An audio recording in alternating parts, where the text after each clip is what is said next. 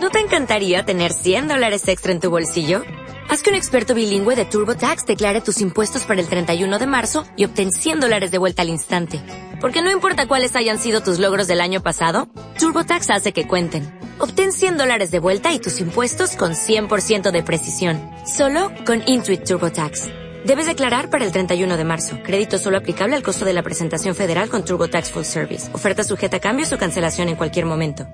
Auspicia el consejo profesional de la licenciada Graciela Ileana Viviendas Rolón. Una casa fuerte para su futuro.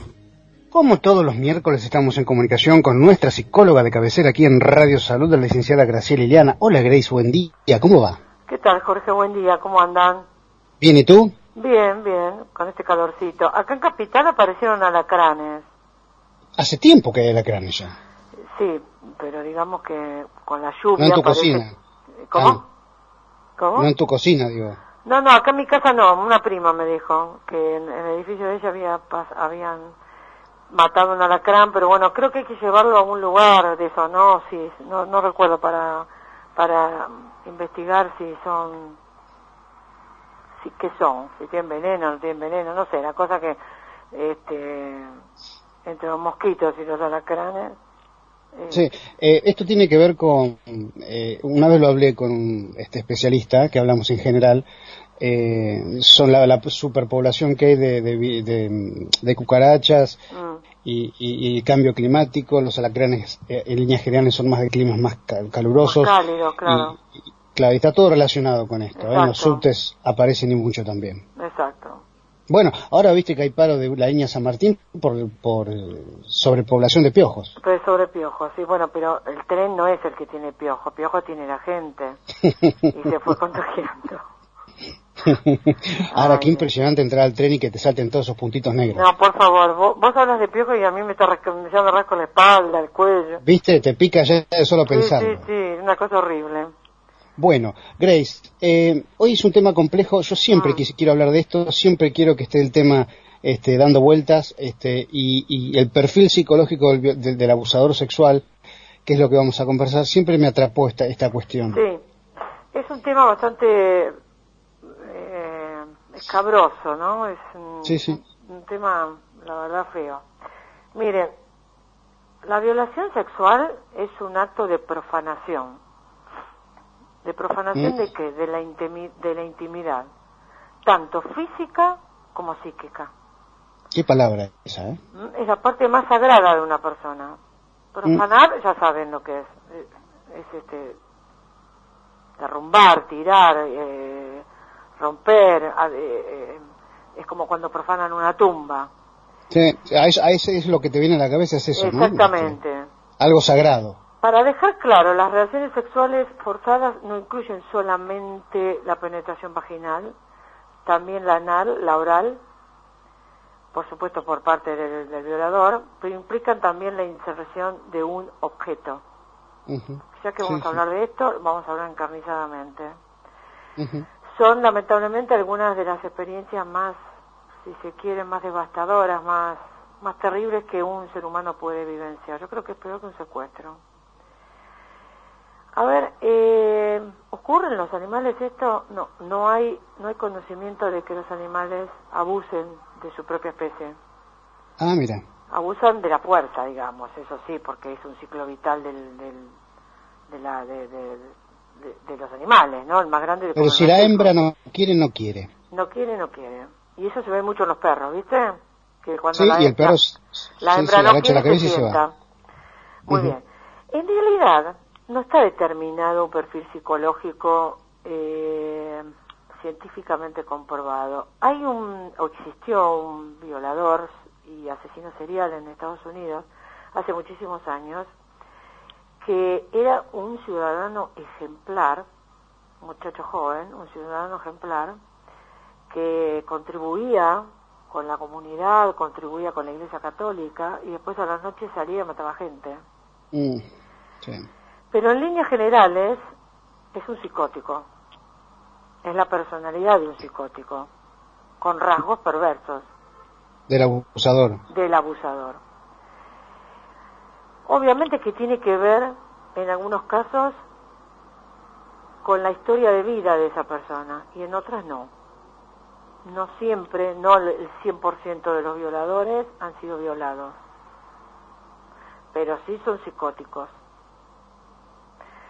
Como les dije, tienen, no, creo que no se los dije, tienen una, una posición absolutamente narcisista, porque se sienten, imagínense, poderosísimos. Sí. ¿Y por qué buscan relacionarse siempre con un niño o con una mujer? Porque hay una relación de poder que ellos tienen por, por sobre encima de su víctima. Eso los hace sentir más narcisistas. No tiene que ver con un placer sexual, no sienten placer. El placer lo disfrutan a través del sufrimiento de la víctima. Por eso son psicóticos. El placer está dado en dominar al otro, en convertirlo en nada, porque bueno, porque a veces es nada. O sea, casi tienen el mismo temperamento que un asesino serial, por eso digo que a veces también matan. Sí. Eh, sienten ese placer de dañar, dañar por el mismo daño. ¿Por qué eligen víctimas conocidas? justamente por esa relación que, hay de, pareja, el, el, abusador domina más bien siempre a la gente que tenga cerca que sea conocida. El que regala el caramelo, el que le compra chupetín, el que está permanentemente en, en esos lugares donde estuvieron los jugadores de fútbol. O sea, ah. ocupa siempre un lugar de superior. Yo te voy a llevar a bailar, yo te voy a, te voy a hacer, yo te voy a hacer conocer la noche, vas a ver lo que son las minas, ¿no? Y, terminan violados. La mayor cantidad de violaciones son intrafamiliares. Sí, eso te iba a decir. ¿Esto qué quiere decir? Que puede ser un abuelo, un tío, un padrastro, un padre. Siempre la víctima conoce a la persona. Creo que es doblemente enfermo eso. Es un término vulgar porque para los científicos estás vos. Pero cuando vos hablas de un abusador, eh, que abusa de otra persona, que, es aberrante, pero cuando es intrafamiliar, yo no sé si, eh, yo no sé, no, yo creo que es triplemente peor, ¿no? Bueno, para la ley, claro, para la ley es, está... Agravado por el vínculo. Está agravado por el vínculo, claro. El, el abusador es, es una persona muy simpática, eh, es como hechicero si se quiere si se quiere para dar un nombre envuelve a la víctima. Sí sí sí, en esa situación de hechizo de regalar de dar de, descubrir un mundo. Y lamentablemente como en los casos de, violación de, violación de género el violado cree que es culpable de la situación. Cree que es responsable por lo que pasa que lo provocó. Que lo provocó. Lamentablemente ya se ha visto que en ninguna parte del mundo estas personas se curan. En ninguna parte del mundo. No es una cuestión ya casi cultural. Son reincidentes. Van a la cárcel, cumplen la condena, salen, vuelven a repetir. ¿Qué tendría que pasar para que eso no, para que esa persona no reincida, oh, modificar su conducta. El, violador tendría que tener la conciencia de que lo que hizo está mal o no está bien y arrepentirse. Pero como es mm. psicótico, nunca se va a arrepentir de lo que hizo. Miren, ayer escuché, no me acuerdo si, si es Mado, ¿se acuerdan de Mado, de ese estafador de no hace mucho tiempo? Sí, sí, sí, lo detuvieron. Cuando lo detuvieron en ese momento en Estados Unidos, dijo, discúlpeme, tengo que decir las palabras que dijo Amado, bien cagado están esta gente, por codiciosos, no me arrepiento de nada, la plata que les robé es mía. Es un psicótico. Sí. ¿Eh? Sí, sí.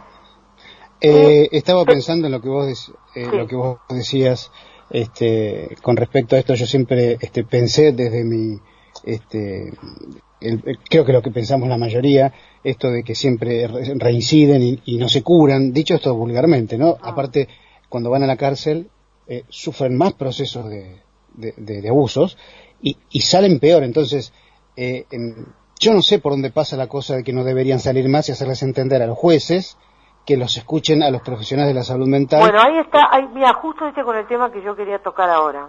A ver, a ver. Hubo planteos en la justicia de que eh, si al padre del niño violado lo metían preso estaba todo, le sacaban el padre. Mm. Yo la verdad le quiero decir a la justicia que un niño violado nunca tuvo padre. Un niño violado por el padre. ¿Eh? Eh, el niño ya, digamos, no tenía padre de antes, por lo que quiere decir que nunca lo pierde, porque no lo tuvo. Porque un Sí. padre que viola un hijo no es padre. Entonces, si no es padre, no existe como padre. Por lo tanto, Sí, sí. no puedo perder algo que no tengo. ¿Mm? Entonces, más que resguardar a una familia de psicóticos, es tratar de resguardar la mente del niño. Entonces, no me puede, no me puede la justicia decir, no, lo que pasa, que nosotros tenemos, tenemos que tratar de resguardar la familia en cuanto padre, madre, hijo, a eso me refiero. Vos no podés Sí, resguardar sí. una familia con un loco al lado, Ujú. que en ¿Te cualquier de, momento... ¿Cómo? de la doctrina, te acordás de la doctrina Zaffaroni Claro. que decía que si estaba la luz apagada no era abuso? No era abuso. Bueno, eso, la verdad, es atentar contra la víctima. Sí, es una aberración. Es una aberración. Yo creo que eh, eh, está más psicótico el que lo dijo. ¿Qué señales da un niño abusado? ¿Qué le pasa al chico psi- psicológicamente y conductualmente antes y después? Eh, yo nunca tuve casos de niños abusados, pero sí los vi en Cámara Gesell. Mm. Un chico más o menos de unos 14, 15 años es muy raro que hable de, de cosas de sexualidad. No le va a gustar nunca chistes ni nada de, nada que tenga que ver con el sexo. O sea, es el que no conoce nada. Y si no, fabula. Eh, si es chiquito, sobre todo, va a fabular. Niños que eran alegres, que se los veía corretear, jugar, se retraen muchísimo y hacen cambios conductuales en cuanto a que se vuelven para atrás, hacen pis en la cama, no alcanzan a controlar los, a controlar los esfínteres o tienen conductas del tipo sexualizada, es decir, por ejemplo, nenas que provocan mucho, que son demasiado provocativas, o que te quieren dar un beso en la boca y a lo mejor tienen 8 o 9 años. Claro. ¿m? O le quieren tocar los genitales a la, a, a- a- a la gente. Mm. Algunos tienen trastornos del sueño, otros tienen trastornos alimentarios. Es decir, como dije una vez, le pegaron un tiro. No lo mataron, pero le mataron la psiquis. Y poder borrar esto, les digo, no se borra nunca. Lo único que se puede es tratar de mejorar. Pues yo no puedo borrar una cosa tan grave como la que como una violación. Lo que puedo hacer es, con los profesionales adecuados, transcurrir ese luto que me produjo para no sufrir el día de mañana cuando sea grande y quiera tener un hijo o el varón se quiera casar y, y no pero eso no se olvida nunca. Eso es como haber estado en los campos de concentración. A ver yo me puedo olvidar de eso me puedo olvidar de que alguien me dijo mira el humo ahí está tu mamá por ejemplo como le pasó a una persona ¿Me puedo olvidar de eso? ¿Puedo perdonar? Y yo no sé hasta qué punto, pero sí puedo transitar la vida con ayuda.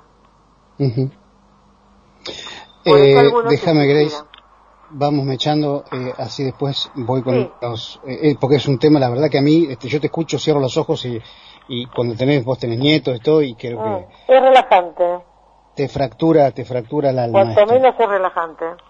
Eh, Claudia nos dice de dónde es. Chicos, el tema me parte el alma. Tengo en el caso, en el caso un barrio, me parece que es al revés, de una nena este, abusada con ocho años. Nunca más se rió. Besitos, se me caen las lágrimas. Bueno, sí, lamentable, lamentablemente, eh, a ver, eh, estos casos de violación, enseguida hay que pedir ayuda. A veces los padres no se dan, no se enteran enseguida, porque el chico tiene vergüenza y no habla. Pero en la conducta del niño uno tiene que ver algunos cambios. Y entonces mm, no importa si uno es pobre, no es pobre, no importa, porque eso, esto atraviesa todo tipo de, todos los estratos sociales. Uno tiene que pedir ayuda siempre cuando ve un cambio en el niño, aun si no ha sido violado, ojo. Pero cuando son chicos no, no pueden expresar las cosas como si fueran grandes. Ahora, en el caso de la violación, aún siendo grandes, tampoco cuentan. Sí. Eh, aquellos que quieran enviarnos un mensaje de texto, recuerden estamos en vivo, eh, lo pueden hacer al número 206591, repito, 206591. Eh, Bárbara de Capital dice, buen día, en mi caso no sufrí un abuso, pero un día mi vieja se calentó porque mi papá me daba palmadas en la cola ya con 18 años, haciéndose el chistoso. No le causó nada de gracia y fue uno de los motivos de grandes peleas en casa. Saludos. Bueno. Bueno, son, son costumbres, son formas. Sí, hay cosas que en determinada edad de las mujeres está la upa del padre y tenés 24 años, por ejemplo. Sí, eh, sí, sí, sí, sí, ¿Qué sé yo? No quiero decir por eso que todos los padres que tienen son violadores, no, por, por Dios. Pero bueno, hay, hay conductas que, claro, entiendo yo, la entiendo a la señora, pero no por eso voy a pensar que el hombre es violador, no, no, no, funciona así la psique de un violador. No me parece mal, lo que planteó la madre igual. Este, no, no me parece mal, a mí tampoco. Vos fíjate, eh, con, mi hija ya tiene ocho años y no me, eh, yo no entro, se ocupa la madre de bañarla y todo, es que yo también tranquilamente me podría ocupar porque de chiquita fui siempre, eh, y yo ya opté por no, no entrar más, aparte ella me pega el portazo cuando yo paso sin querer, este, no al baño sino a la, habitación, y ella estaba injusto, me, me pega el portazo y se cierra, y me parece que es bárbaro. Y sí, porque están empezando ya a, a, formar su, su personalidad y quieren tener intimidad, y, y además si uno les cuenta y les habla de ciertas cosas, me parece muy bien que no entres al baño. Sí, claro, totalmente. No, no, me parece muy bien, sí. Totalmente. Eh, entonces, eh, cuando habla... Ah, espera, vamos con otro más así ya. Recuerden, mensaje de texto al número 206591.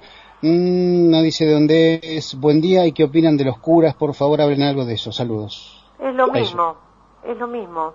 El ser cura y ser violador es lo mismo, es la superioridad es un degenerado, es un, superverso.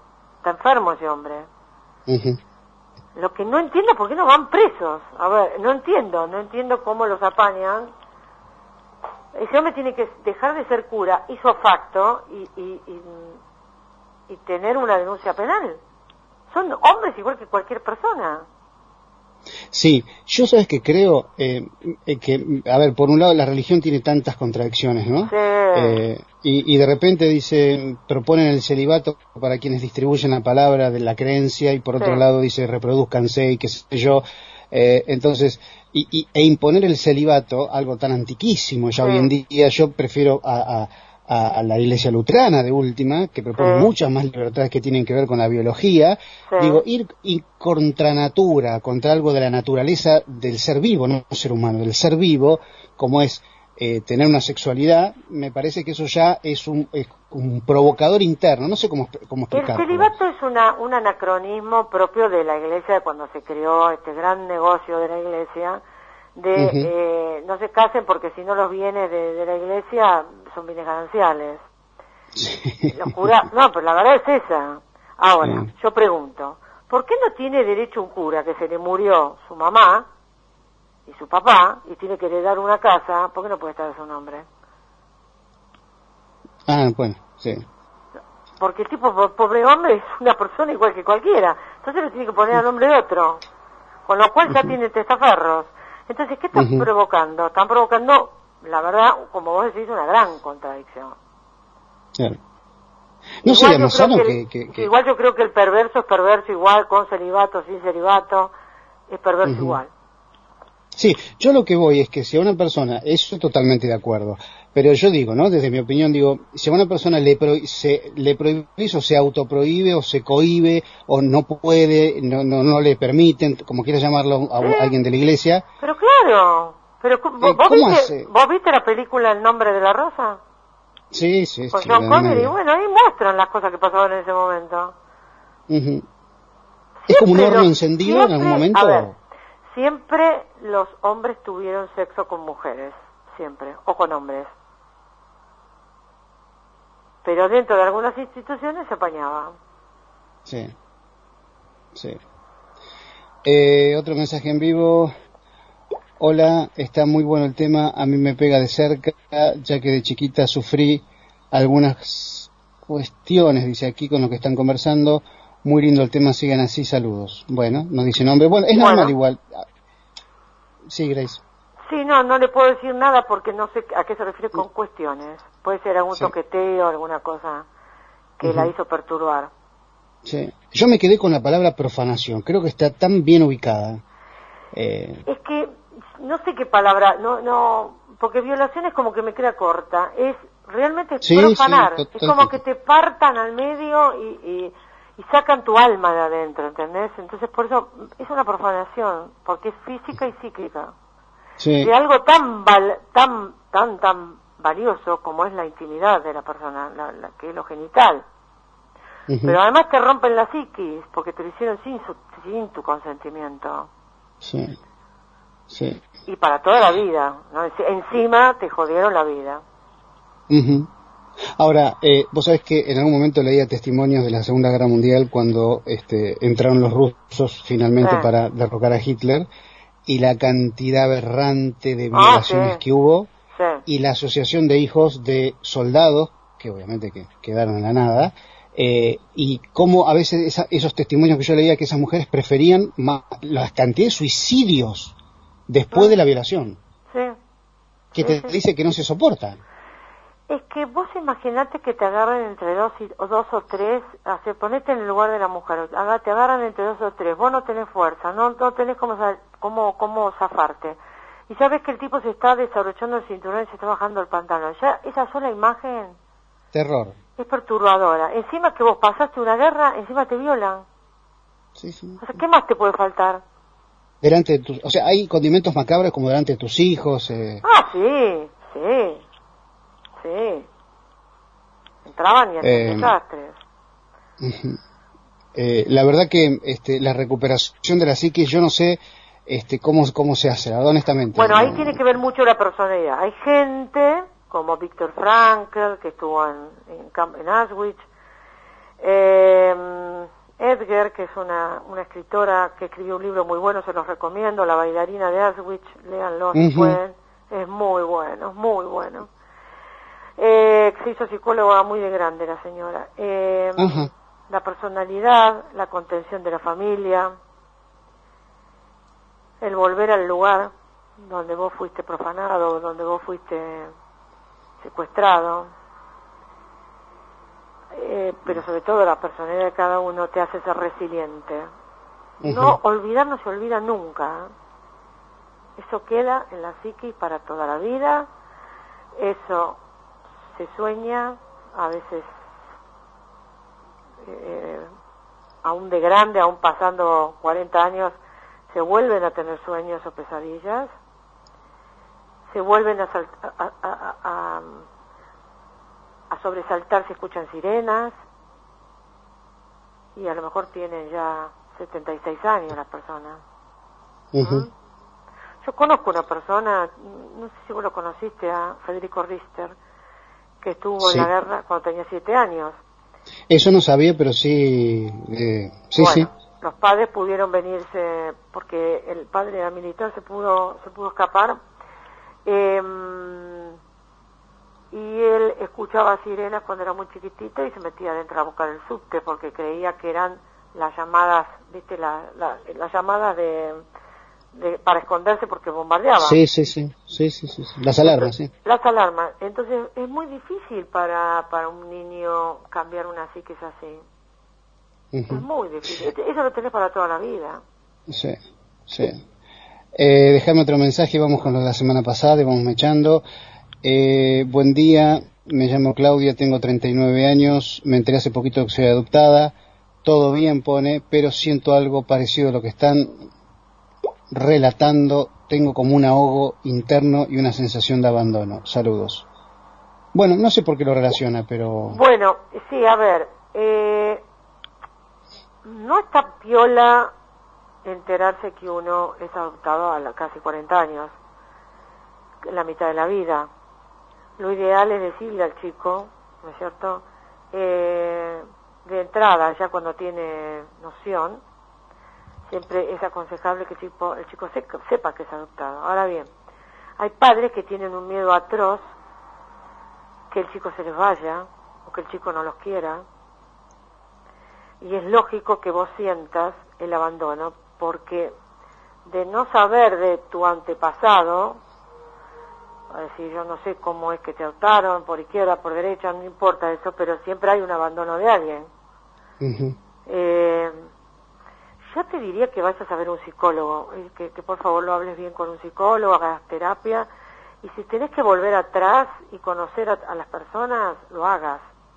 Eso lo tenés que decidir vos. Tus padres son los que tenés, los que tenés ahora. Son los que te dieron de comer, de, los que te vistieron, los que te mandaron al colegio. Esos son tus padres, los que se encargaron de vos, los que trabajaron de padre. Los otros son padres biológicos. Yo no hablo ni bien ni mal de los anteriores porque no sé qué pasó en la historia de esta chica. Hay gente que prefiere no saber nada de su pasado y seguir adelante. Y te dicen, mis padres son estos, no me interesa lo que me pasó antes. Bueno, listo, perfecto, es una decisión de la persona. Y hay otros que quieren ir para atrás y a veces eh, vuelven peor de lo que fueron. la decepción es mucho más grande. Sí. Por eso hay que hacer, hay que ir a terapia. Eh, Vamos con los mensajes este, que nos quedaron de la semana pasada. Sí, hoy los estoy eh, deprimiendo a todos. ¿eh? No, no, pero es un tema que a mí en lo personal me gusta y no me gusta, pero la parte que me interesa más es la, explicación científica, profesional, que, que, tiene que primar, sobre todo sobre los que tienen la virome pesada, que son los jueces, ¿no? Sí. Eh, Lamentablemente no, Vos, o sea, los psicólogos dan los informes eh, perfectos dan informes muy buenos, este, incluso los de los que están dentro de la cárcel, esta persona no puede salir porque es un psicótico, violador, va a volver a violar, ¿qué hace el juez? Le da libertad condicional. Parece que lo hacen a propósito.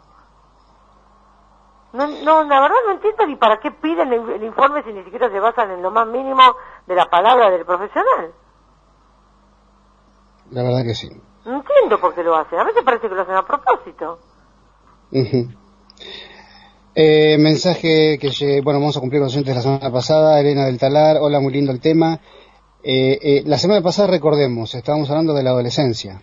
Sí. muy lindo el tema, fíjense, porque a nosotros nos decían que éramos más tontos en nuestra infancia, la tecnología hace vivar más rápido a los pibes, pero para mal. La inocencia debe tener su curso natural. Saludos a todos, muy lindo el programa.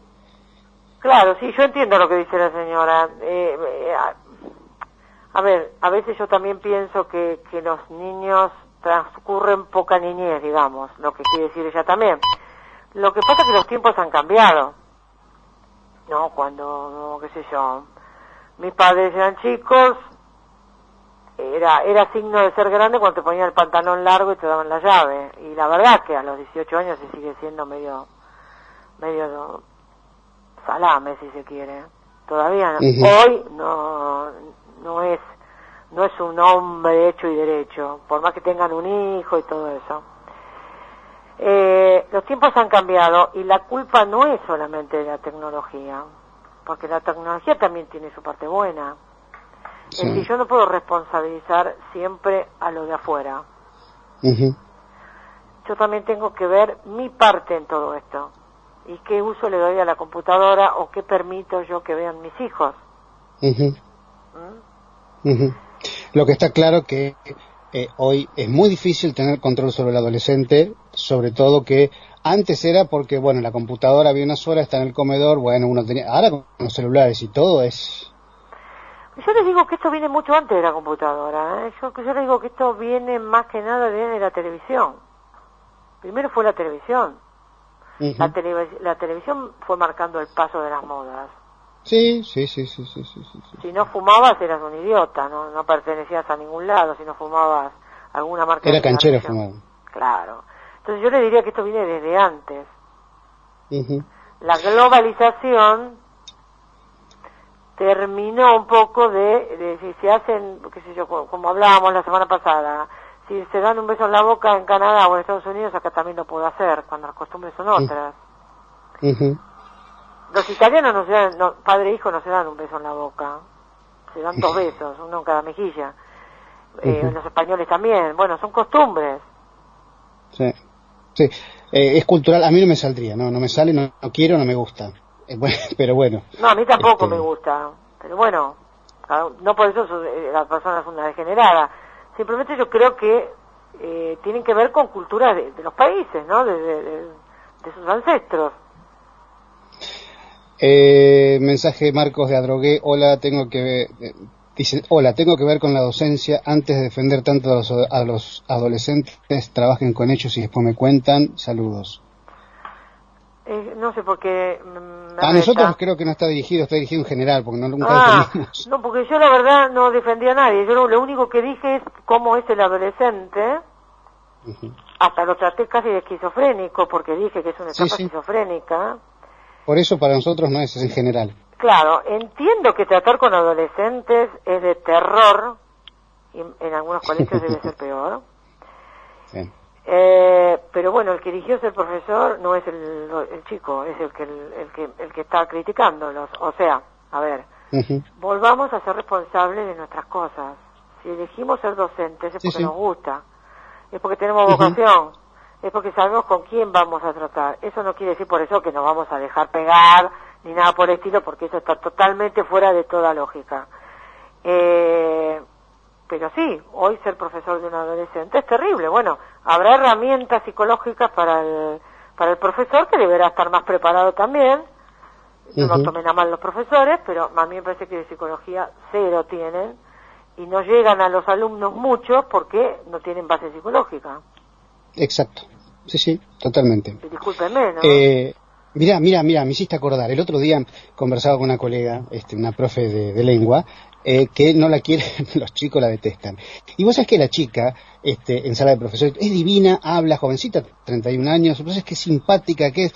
Y una vez los chicos hicieron una carta hasta para que la echaran. Esto es una exageración, una exageración de lo que se le permite a nivel institucional. Pero bueno, eh, entonces le digo, che, fulana, le digo, ¿qué, qué pasó aquella vez? Me dice, ¿sabes lo que pasa? Que yo fui criada muy estricta. Eh, mi padre eh, em, fue militar y me crió muy derecha, hizo el gesto así como bien recta, y yo soy así. A mí no me vengas ni con el celular, ni cuando yo estoy explicando que me estás escuchando este celular, y yo soy recta, esto sí y asá. Y, y, y ahora justo con lo de la crianza y todo me hiciste acordar de ella, ¿no? Este, bueno, a ver, es una falta de respeto que esté hablando cualquier persona. Yo por eso puse una foto ayer en, internet de un escolta que mientras está la, la bandera está levantando la ah, bandera, el otro está mandando mensaje de texto.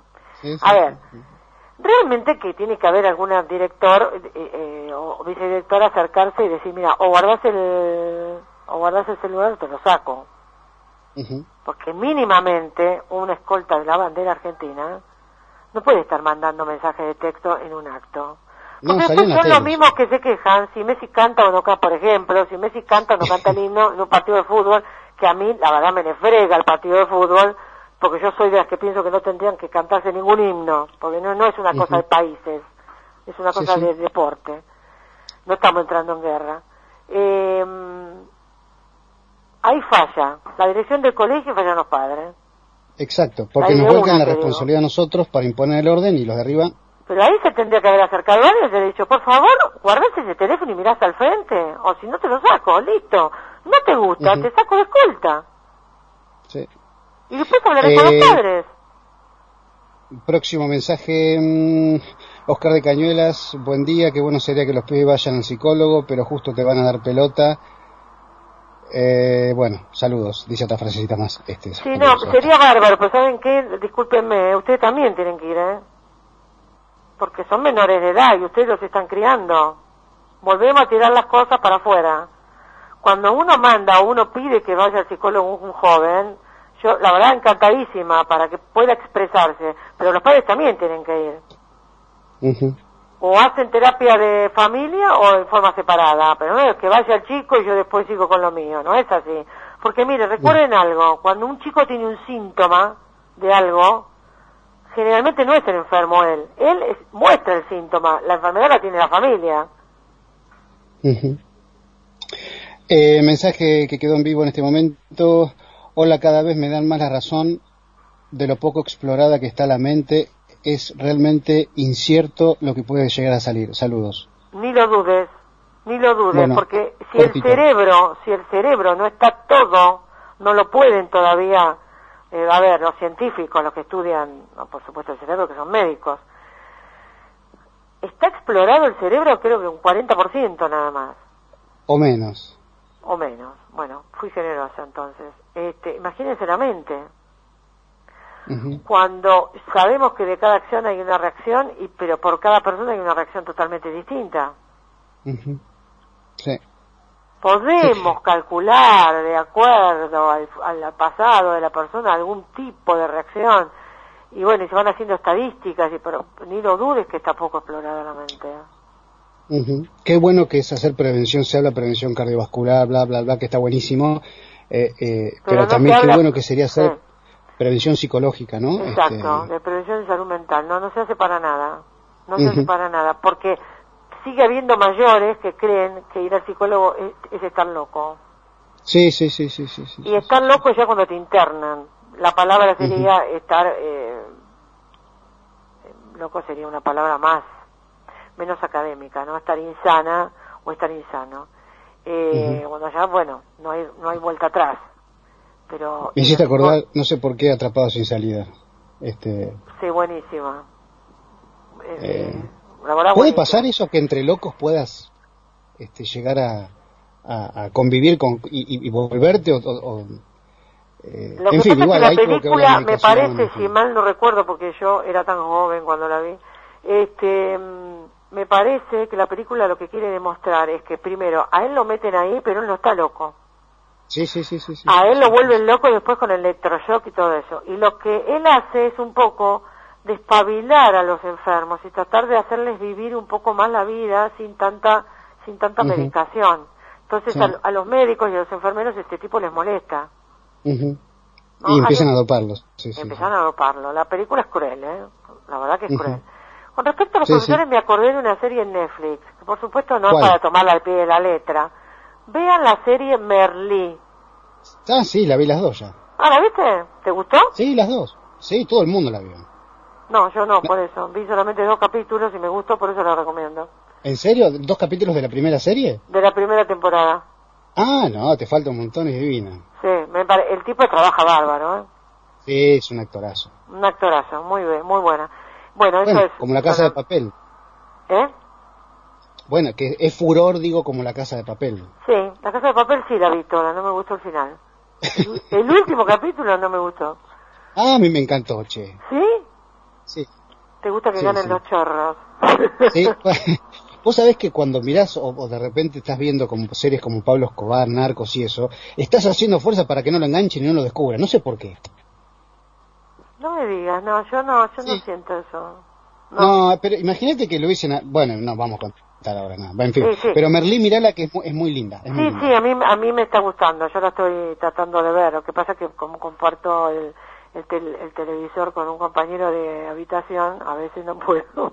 Gustos diferentes hay A veces sí, y otras veces no. Bueno, comparto, claro, después de ahora, ahora, estoy viendo una que se llama Pulsaciones, es muy ah, bonita.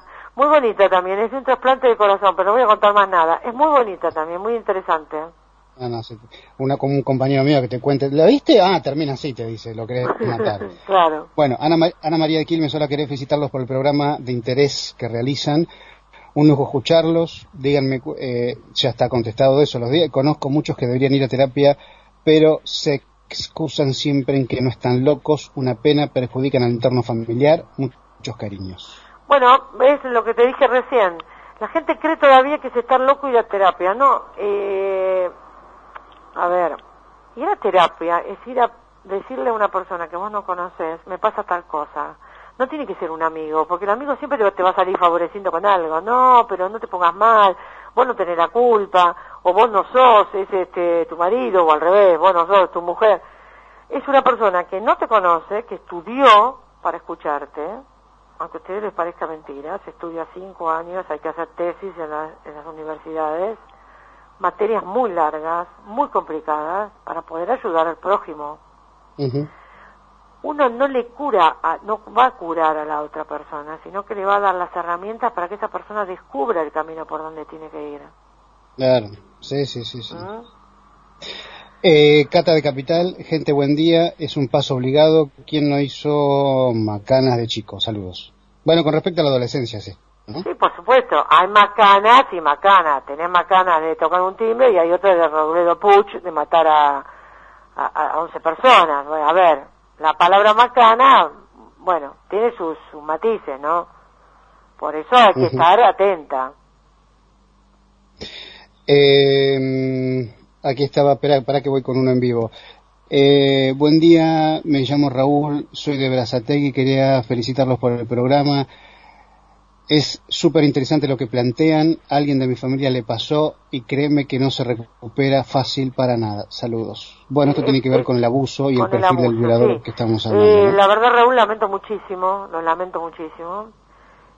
Espero que esté haciendo terapia, porque eh, es bueno que estén haciendo terapia mucho tiempo, sobre todo en, las, en los ciclos vitales donde van sucediendo las cosas, es decir, si, si la violación se produjo desde niño, el niño tiene que hacer mucha terapia porque va pasando de ciclo vital en ciclo vital y la cosa se va agravando. Eh, lo que se va agravando es la psiquis, a eso me refiero. ¿eh? Sí, yo te iba a hacer justo un comentario de eso. Patricia Hola chicos, el programa es excelente, los quiero mucho, besitos. Bueno, muchas gracias Patricia. Ahí está, Patricia, ahí está, eso solo. Eh, con respecto a la psiquis, eh, y quería hacer la comparación con lo que hablamos antes, la importancia de la psicología y prestarle atención y poder hacer prevención y tratarse si entendés que no podés por tus propios medios superar algo. Digo, un, hueso se fractura, se suelda. Ah. La psiquis se profana, se quiebra, se fractura por un abuso o por otro hecho, pero esto es es, es terrible. ¿Y cómo se sana? Claro, por eso, por eso quiere el psicólogo. Y vos diste también un ejemplo.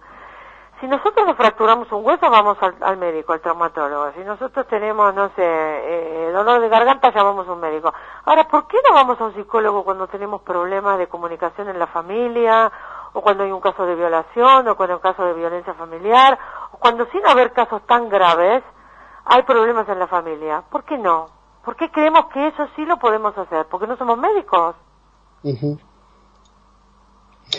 Eh, está relacionado con el término loco, está relacionado con el término este con tabúes que hay, como que es, te sentís... Bueno, hay una colega tuya que en mi barrio, que conversamos siempre del barrio, ah, y me dice, ¿sabes lo que? Hablamos muchas veces de estas cosas, hay como dos viejas que nos paramos en la esquina, y me dice, ¿sabes lo que hacen mis pacientes cuando vienen? Porque tienen consultorio en la casa, es como que se esconden.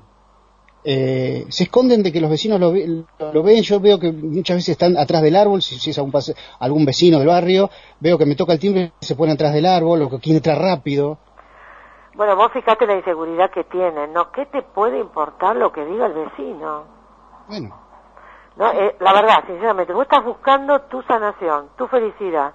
Estás tratando de controlar una situación y te escondes por si el vecino le dice al otro vecino, le dice al otro vecino.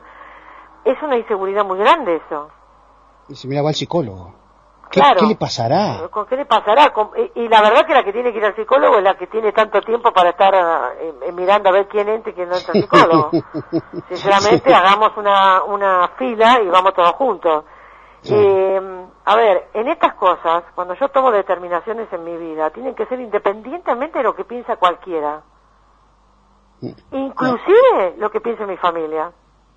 Sí, y, y si tomaste la decisión por derivación o por tu propio para ir al psicólogo, ya con eso ya tenés que sentirte totalmente feliz, claro, el problema. Pero, pero, ¿sabes por qué lo digo? Porque primero tengo que estar yo. Yo tengo que ser feliz para poder hacer feliz a otro. Yo tengo que quererme para poder querer a otro. Y yo tengo que estar sana para poder ver la enfermedad en otro.